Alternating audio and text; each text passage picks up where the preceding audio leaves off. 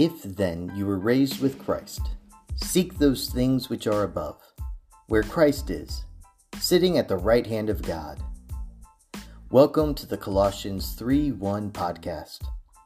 Whether you've been a Christian your whole life or are new to the faith, we invite you to join our discussion as we dive into theology, objections to the faith, common questions, and hot topics in an effort to better know, love, and follow Jesus Christ.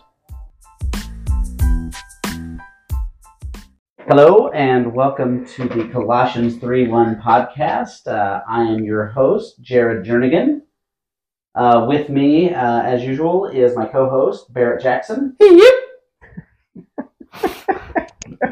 I've been listening to a lot of banjo music, and in order to engage the banjo music properly, you have to give a good yo. You know what I mean? Uh, Maybe we need to I don't. I don't. I, I'll get you. I'm Zach, by the way. Glad to be here. Oh, yeah, sorry. Yes, uh, Zach Remsburg Yes. and uh, Sam Draper. Oh, just pretend I'm not here. That's that's what I'm doing. Sam Sam's more of a mandolin guy. oh boy. So uh, we are this week continuing our discussion um, on theories of atonement. Uh, again, we have uh, Resurrection Sunday just around the corner. I believe this one. This might be after. This Yeah, might be after. Okay. Well, around back around that corner we get. It's, al- it's always worth celebrating. That the is true, yes. Amen. Amen. Really, isn't that why we celebrate on Sunday? It's like we're celebrating a little resurrection each week. Yes, Okay. yes, absolutely. And so I want to flip the tables here. And uh, Barrett, can you give us a definition of atonement? well, if you would listen to the last episode, there's something to do with if you break down the word at one with God, right? So Uh, Jesus. Very good. Very That- good, yes. Yep. Very. You know, you know, just I, I, I felt it kind of caught there It while did, it was it did, coming yeah. out. It Uh-huh. didn't. Yeah. It wasn't smooth. because he did that hip there, I feel confident in my answer. Yeah. And that was, uh, I'm glad you did because that was an encouraging Thank you. key up. Uh, Mhm. yes, uh, being at one with God is is what we're talking about. How does Jesus's life, death, resurrection uh, deal with our problem? Sure. Our our distance with God. Romans talks about being we are at we are enemies with God, and then because of Jesus, we are no longer. We are we are now one with Him. So there's there's different theories. Last week we looked at use the illustration of a diamond to talk about how some of these theories work together like different facets of one diamond. Um, and you you turn the diamond and you look at different sides and they work together. But then there's some that are clearly out of bounds that we need to stay away from because they are distortions of the truth. So, and, and I will say we we're going off of a list from gotquestions.org, a, a website I found. Uh, yeah, I mean it's not gospel, but it is mostly reliable. It might be. I'm gonna find one or two things, and and it, I'm gonna like, eh, I'm not sure I'd say that. Well, and, and, and their tagline is "Your questions, biblical answers." Eh, yeah, absolutely. Basically, uh, we're doing what what I mean. Well, I should say they're copying what we're doing, only they started it a long time ago. but you know, before we get into like, I'm guessing we're going to probably start talking about the moral theory here in just a second. Yes. But for listeners, the word atonement is intimidating sometimes, and and I think both of you did a wonderful job explaining what it meant. But would you think it's fair for the listeners when it, this is the same as when you hear the word? Um, it's not identical, but people often use the term reconciliation or reparation or expiation in, in place of atonement. if our listeners understood those different words separately, Or just, even- just spat I, out. I don't understand those. You know, So, one of one or two of those words I don't think I've ever heard.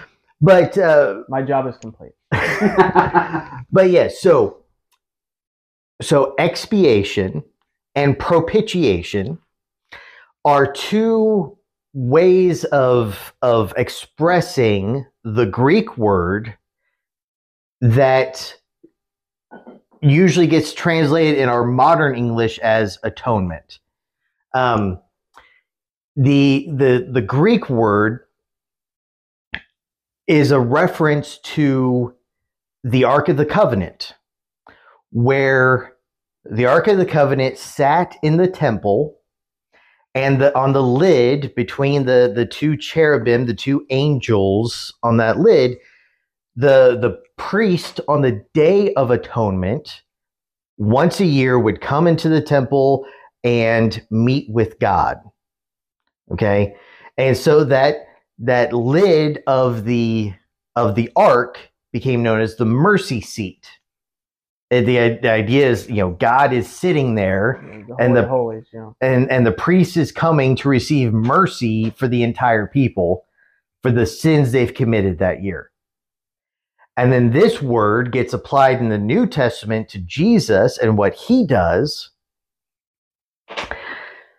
And depending on on who you're talking to, it either gets brought out as propitiation, which unfortunately has some pagan baggage.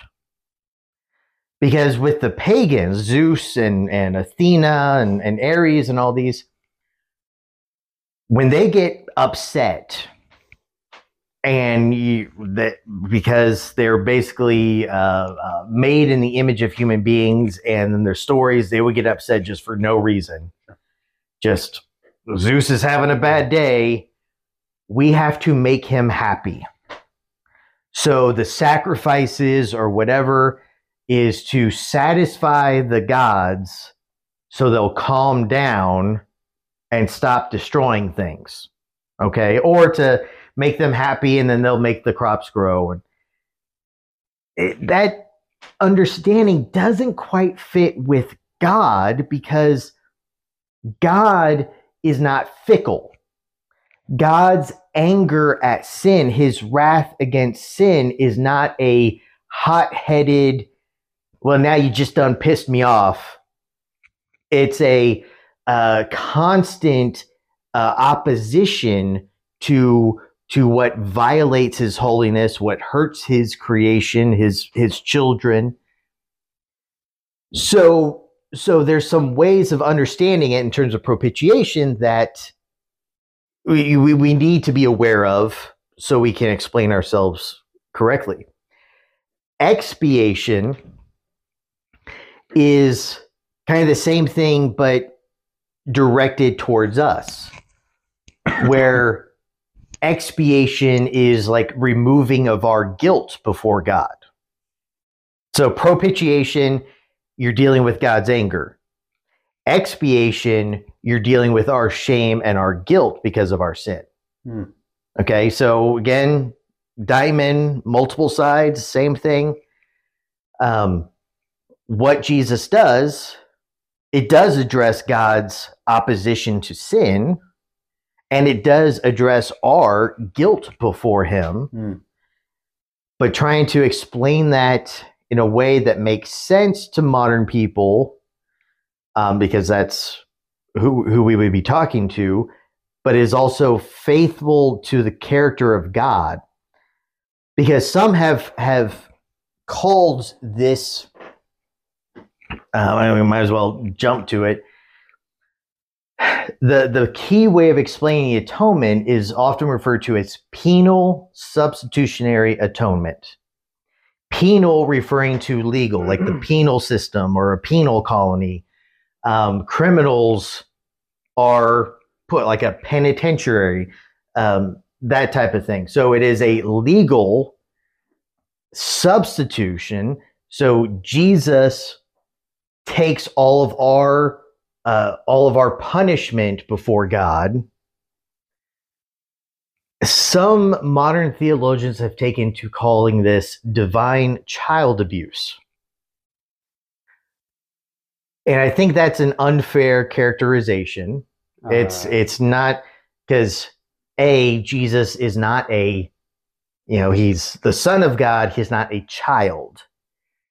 He's also a willing substitute, saying, I will, you know, if I stand up and say, okay, let me take your place, you know, you're about to get hit by a car and I jump in front, push you out of the way and take the hit. That's not, I'm not a victim Right. there. So portraying it as though, okay, God the Father is whipping his his child uh, to spare other children. That that doesn't that it's a very evocative metaphor, but it doesn't do justice with what's No. going on here. Jesus as an adult, and you know, even more than adult, God in the flesh. Um, It uh, strikes me as a very careless and tasteless joke. ye- Say it that way. Yeah. Mm. And, and yet, a lot of people do wrestle with the implications Well. that is that just? Does that satisfy God's justice that, you know, all of our sins get put on the one, and then all of God's wrath and anger get placed on him, so that God then looks at us what, what we what we need to be very careful is we don't paint it as God was angry with us, but then he beat up on Jesus and now he loves us. Correct. That that God Uh, always loves Yes. us. Always. He's always opposed to sin, just like we are with our children. I love my son. I'm opposed to whatever hurts him, even if it's him hurting himself. You know, if he sticks his finger in the electric socket, I am opposed to that. Doesn't change your love for him. Yeah. right. A- absolutely. So, so God's love doesn't change. What changes is that um, our sin, which stood between us and God, is removed. Okay. That's where I tend to uh, emphasize expiation that removal of sin and shame, not to the exclusion of the other things, but I just want to make sure that that part's not excluded. We can't come before a holy God in our sin, not because God's so angry he's going to slap us, but because our sin can't stand the presence of a holy God. Yeah. We run from a holy God. He doesn't run from from sinful people. So Jesus takes that sin, that shame, and now Hebrews says we can enter the the throne room of God. We can enter the holy hol- holy of holies with confidence Yeah. Because because that's that's no longer between us and God.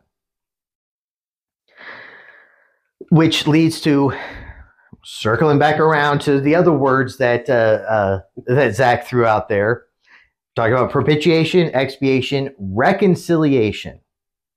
That we are reconciled. We were enemies with God. Now we are reconciled to God. Because the thing that stood between us, our sin, is now gone. And where'd it go? It went to Jesus. He took it to the cross. He destroyed it. Okay. Um, I think um, to elaborate on a point you made during your point, which, by the way, I I think your overall was phenomenal how you wrapped all that up. By the way, um, but that whole idea of uh, divine child abuse, or you know, is a foundational misunderstanding that Jesus is God. mhm, God took it upon Himself mhm. and that, that's there's a big disconnect there, which we briefly talked last week, just about how the incarnation, there, everything is a part of this. You know, we're taking one portion of kind of an overall concept here, the whole atonement and, and who Jesus actually was on the cross, and you know this, that, and the other. That so, but I thought that that was if I if I wanted somebody to get that out of what you just said, that anyone who holds to that is diluting God as ju- Jesus as just a man or just a child. The the deity is being neglected. It it was God on the cross. And, and additionally, because he was 100% man, also, like you said, he chose to do that. Mm-hmm. Yeah. Yeah, and and that's the the you know people wonder sometimes could Jesus have sinned or could Jesus have failed? Impeccability or impeccability is what they call it. Mm. Impeccability or impeccability? Impeccability, yeah. Yeah. You just, I just, I was. If people hear that term, that they know that's what that. It means could he, could he have failed? Yeah, could Jesus have sinned? Was he capable of sinning? Right. Seem to recall sitting in a class with Zach and You, discussing yeah, we, this. we. This is a fun one. I enjoy talking about in classes. Yeah. So when you consider the temptations of of Jesus, Satan Yeah. comes and says, "Okay, look at this, look at this, look at this. You know, tell these stones to become bread. Uh, cast yourself down from the top of the temple and make angels catch you, or bow down to me and I'll give you everything." When I look at that, um, part of the commonality of all of those is challenging Jesus to do something um, to avoid the human aspects, to, to avoid basically the cross. That, okay, don't suffer in hunger as a human, but use your divine power just make bread. Take the easy way, in other words. Um, don't don't deal with people mocking you, rejecting you. Just throw yourself over here and let them all see angels catch you and, and know who you are. Or bow down to Satan, I'll give you all the kingdoms. You know, what was Jesus's main sermon? the kingdom of God is near. Satan said, You want a kingdom, you want a crown, I'll give you a crown. You don't have to go to the cross so in my view and this is samology you know I'll, I'll admit that but the temptations of jesus was essentially boiled down to are you going to take the crown or are you going to take the cross and i think that was a real temptation there i mean in in that um i think jesus could have he could have he goes to the garden. He's sweating blood because he knows, you know, he's asking the Father if there's any other way. Right. Okay. You don't sweat blood because you're confident and you're like, I'm charging forward because because I'm perfectly fine with this. Now he was obedient. He didn't give in to any of those.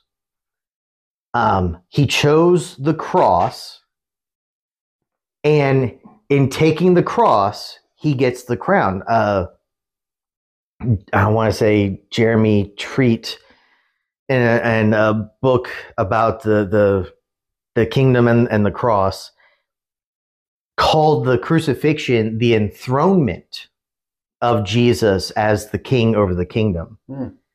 Because it's in taking the cross that he that he gets the crown. And then we see in Philippians 2, 1 through 11, um, he uh, emptied himself, became obedient to death, even death on the cross. Therefore, God gave him the name that is above every name. That at the name of Jesus, every knee will bow. In other words, he took the cross, he gets the crown. And that's what he invites us as his followers to do. Deny yourself, take up your cross, and follow me. Not go take your crowns. Crowns come later. Mm. The way of Jesus is cross first. Um, so, trying to circle back around to my, my starting point. I was Sometimes, say I got like six things, that we did like six other podcast episodes that. I'm like, eh. yeah so, sometimes I, I lose i lose the the train there but um yeah so so one thing i would say is our view of the atonement also has to connect with our view of the kingdom and that's a theme that I've seen come up with a lot of recent w- books about the kingdom of God is that so often we get so focused on the cross and the atonement and was that and a lot of times that comes down to okay your my personal salvation my personal relationship with god. You know if, if there was no one else in the world it was just you jesus would still have died for you. Yes great.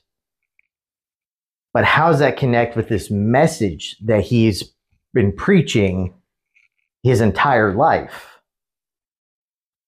that this is about the kingdom of god um, and uh, Scot, I'm- go ahead. I'm- can you simplify what you? So, so you're saying culture, society, or some church, or whatever you want to say, is is is losing sight of the kingdom when focusing on the cross and atonement. Yes. Okay. So, uh, Scot McKnight, in his book Kingdom Conspiracy, talks about you have uh, skinny jeans preachers and pleated pants preachers. Uh, what, what are pleated pants? I'm uh, just kidding. okay. So the idea there is that the pleated pants preachers focus on atonement, cross, crucifixion, resurrection, personal salvation with Jesus. The skinny jeans preachers uh, focus on stuff like social justice, uh, being missional into our community, taking the mission, the Great Commission into our community, uh, not just evangelism as do you know Jesus, but um, feeding the hungry, uh, caring for widows and orphans. You know, these things that the Bible also calls us to. And Scot McKnight talks about this this divide between these two of this one over here focusing on the cross and resurrection, this one over here focusing on the kingdom, you know, and and uh, social aspects, personal salvation, social aspects of salvation, and how do we bring these two together so that uh, uh, this ministry of reconciliation, we're reconciled not just between us and, and God, we're also reconciled with our brothers and sisters and are called to go and transform the world um, and, and to be an influence, to be a light, to be salt. You know, Jesus talks about. So we have to keep both of those perspectives together. Does that does that help? yeah, it does. I know, I know. I've I've been on a whole train, you know, winding train. I I, I don't really apologize because that's that's who I am. If you're still listening, then that's that's what happens. I'll stop now. Zach, what do you? No, I, I, um, I, I would imagine we probably should just cover like the other two. We, we, we, our grand finale we started with Mm-hmm. Yeah. Which is the penal substitution. penal substitution, Sure. which we can elaborate on more here. But let's let's at least touch base on Yeah, some well- other false or not quite What's one you want to touch moral, base on? The, the, the moral one, okay? And I'll just I'll wrap through them and we'll get back to Okay. so that Christ was a moral influence on the cross, and it motivates us to live a good life as Christ's example. But it's more about love, less about sin. There's Yeah. emphasis on the sinful nature, but and Sam in so many ways kind of touched on not necessarily, but and then you have the what exemplar theory or the example theory. And I just have that summarized as there's really no correlation between Christ's death on the cross and our sin. His um, death was just an incredible example of faith and obedience. So it looks at Jesus' humanity, nothing regarding his deity. wow. And then then you have what the last one, governmental, right? Yeah. Um, is a is a major example of the seriousness of sin. Christ didn't bear the full penalty of sin, as Sam just disproved, but was Christ's death was to maintain the moral order in the universe, no, they don't, and they would not. The people in this camp would not hold to any type of propitiation or even necessarily expiation Mm. type of view. Sam, you know your uh, how you've referenced the diamond and the many facets, and I'm sure you guys have all taken a survey where it's like one through five, strongly disagree, Yeah. somewhat disagree, Yeah. Mhm. in the middle. Yeah. that's what I feel like this these these different theories are, and like you said, uh, Jared, how some of them we we somewhat agree. Some of them we're kind of in the middle, and there's other ones that we just downright disagree with because Well, it's so far off, Yeah, so far thought- out of bounds. I feel like there have been a couple that I'm like, I don't think you said anything wrong. I just don't think you said enough.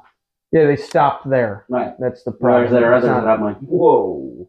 You know, I don't even know where you started from. There's Like the uh, what was right before governmental theory? the exemplar or the example. Yeah, out of bounds. Yes.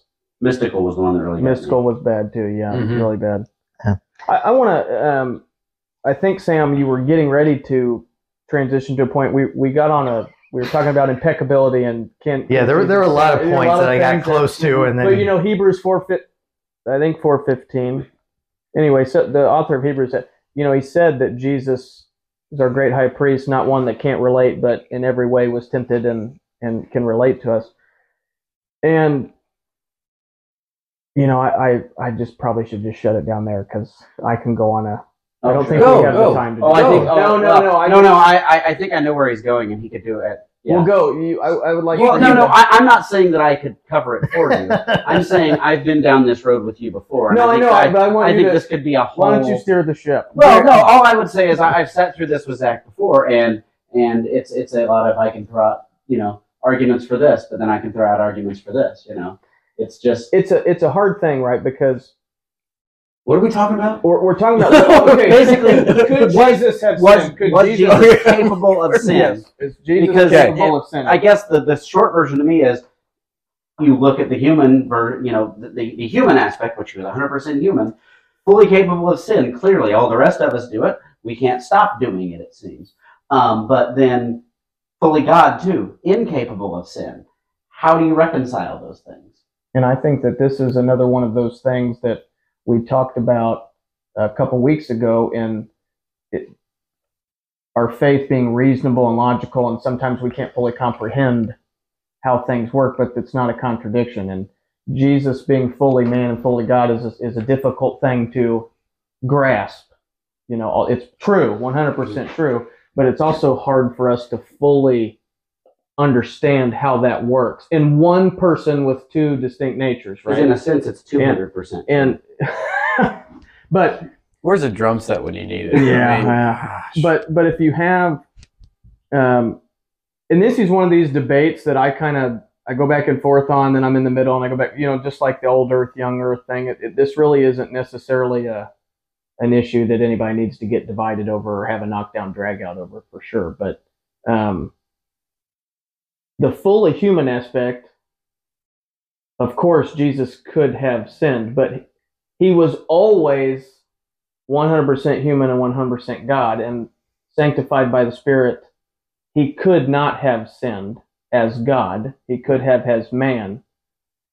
Then, you know, Sam mentioned the the Philippians thing, which is known as the great, you know, kenosis thing, that he emptied himself of his deity. And I know we didn't spend a lot of time on that, and, and we were going through quickly, but a lot of times, in my Zach's view, people misrepresent or misinterpret that as in God, Jesus could have never not been God. The emptying in Zach's view, it, it, Jesus chose not to utilize his divine nature. He was not rid of it, or he would have ceased being God. Do you understand what I'm saying? right. Could Jesus have, could an unchanging God cease from being God? That would be an issue. Right. Okay, so he chose not to. Just like we learn in the Bible, Jesus had emotions. Jesus learned. He grew. His human side did, but from the time that he was sanctified in the womb, he was 100% God. He was all knowing. But in his humanity, he was not. So clearly, Jesus willingly chose not to utilize divine power. He could not have not ceased to have it. Do you understand what I'm saying? Right. But he, he did utilize divine power. He did utilize divine power, but not always. right, right. I mean, he could. I agree with that. I just want to make sure we're clear you know, there. Spiritly, just appeared places and he walked. He rode a donkey. He moved. He ate. He didn't need to do any of that as God. I mean, I don't know if I could take this fully. I have to be disproven. It doesn't seem like he ever did it to make anything easier for himself. No, he never got. Jesus never used his divine power to benefit himself. Not one time ever. And in, in doing that, he did it the same way that we do. So he makes decisions by going out and praying to the Father. He uses the Holy Spirit Yes. in uh, He discerning. used the bread, not the not on bread alone, but on the every word of God. Yeah. He, so He had the Holy Spirit? yeah, when he was baptized, the Holy Spirit descends on him in the Oh, form of dove. Yeah, okay, okay. And then he, he tells disciples, you know, you will do what you see me doing. Right. and and so this comes to uh, to an issue of discipleship uh, that I try to explain to people. Okay, so Michael Phelps, great Olympic athlete, swimmer, phenomenal. If I was ever had in my mind that I was going to swim like Michael Phelps, if I just go jump in the pool, it's not going to happen. I'm not going to swim like Michael Phelps unless I train like Michael Phelps. And we think, oh, I'm just gonna, I'm just gonna be like, you know, what would Jesus do? Jesus would spend time in prayer. Mm. Jesus would memorize scripture. Jesus would uh, uh, spend time in solitude and fasting, but also spend time in community and worship.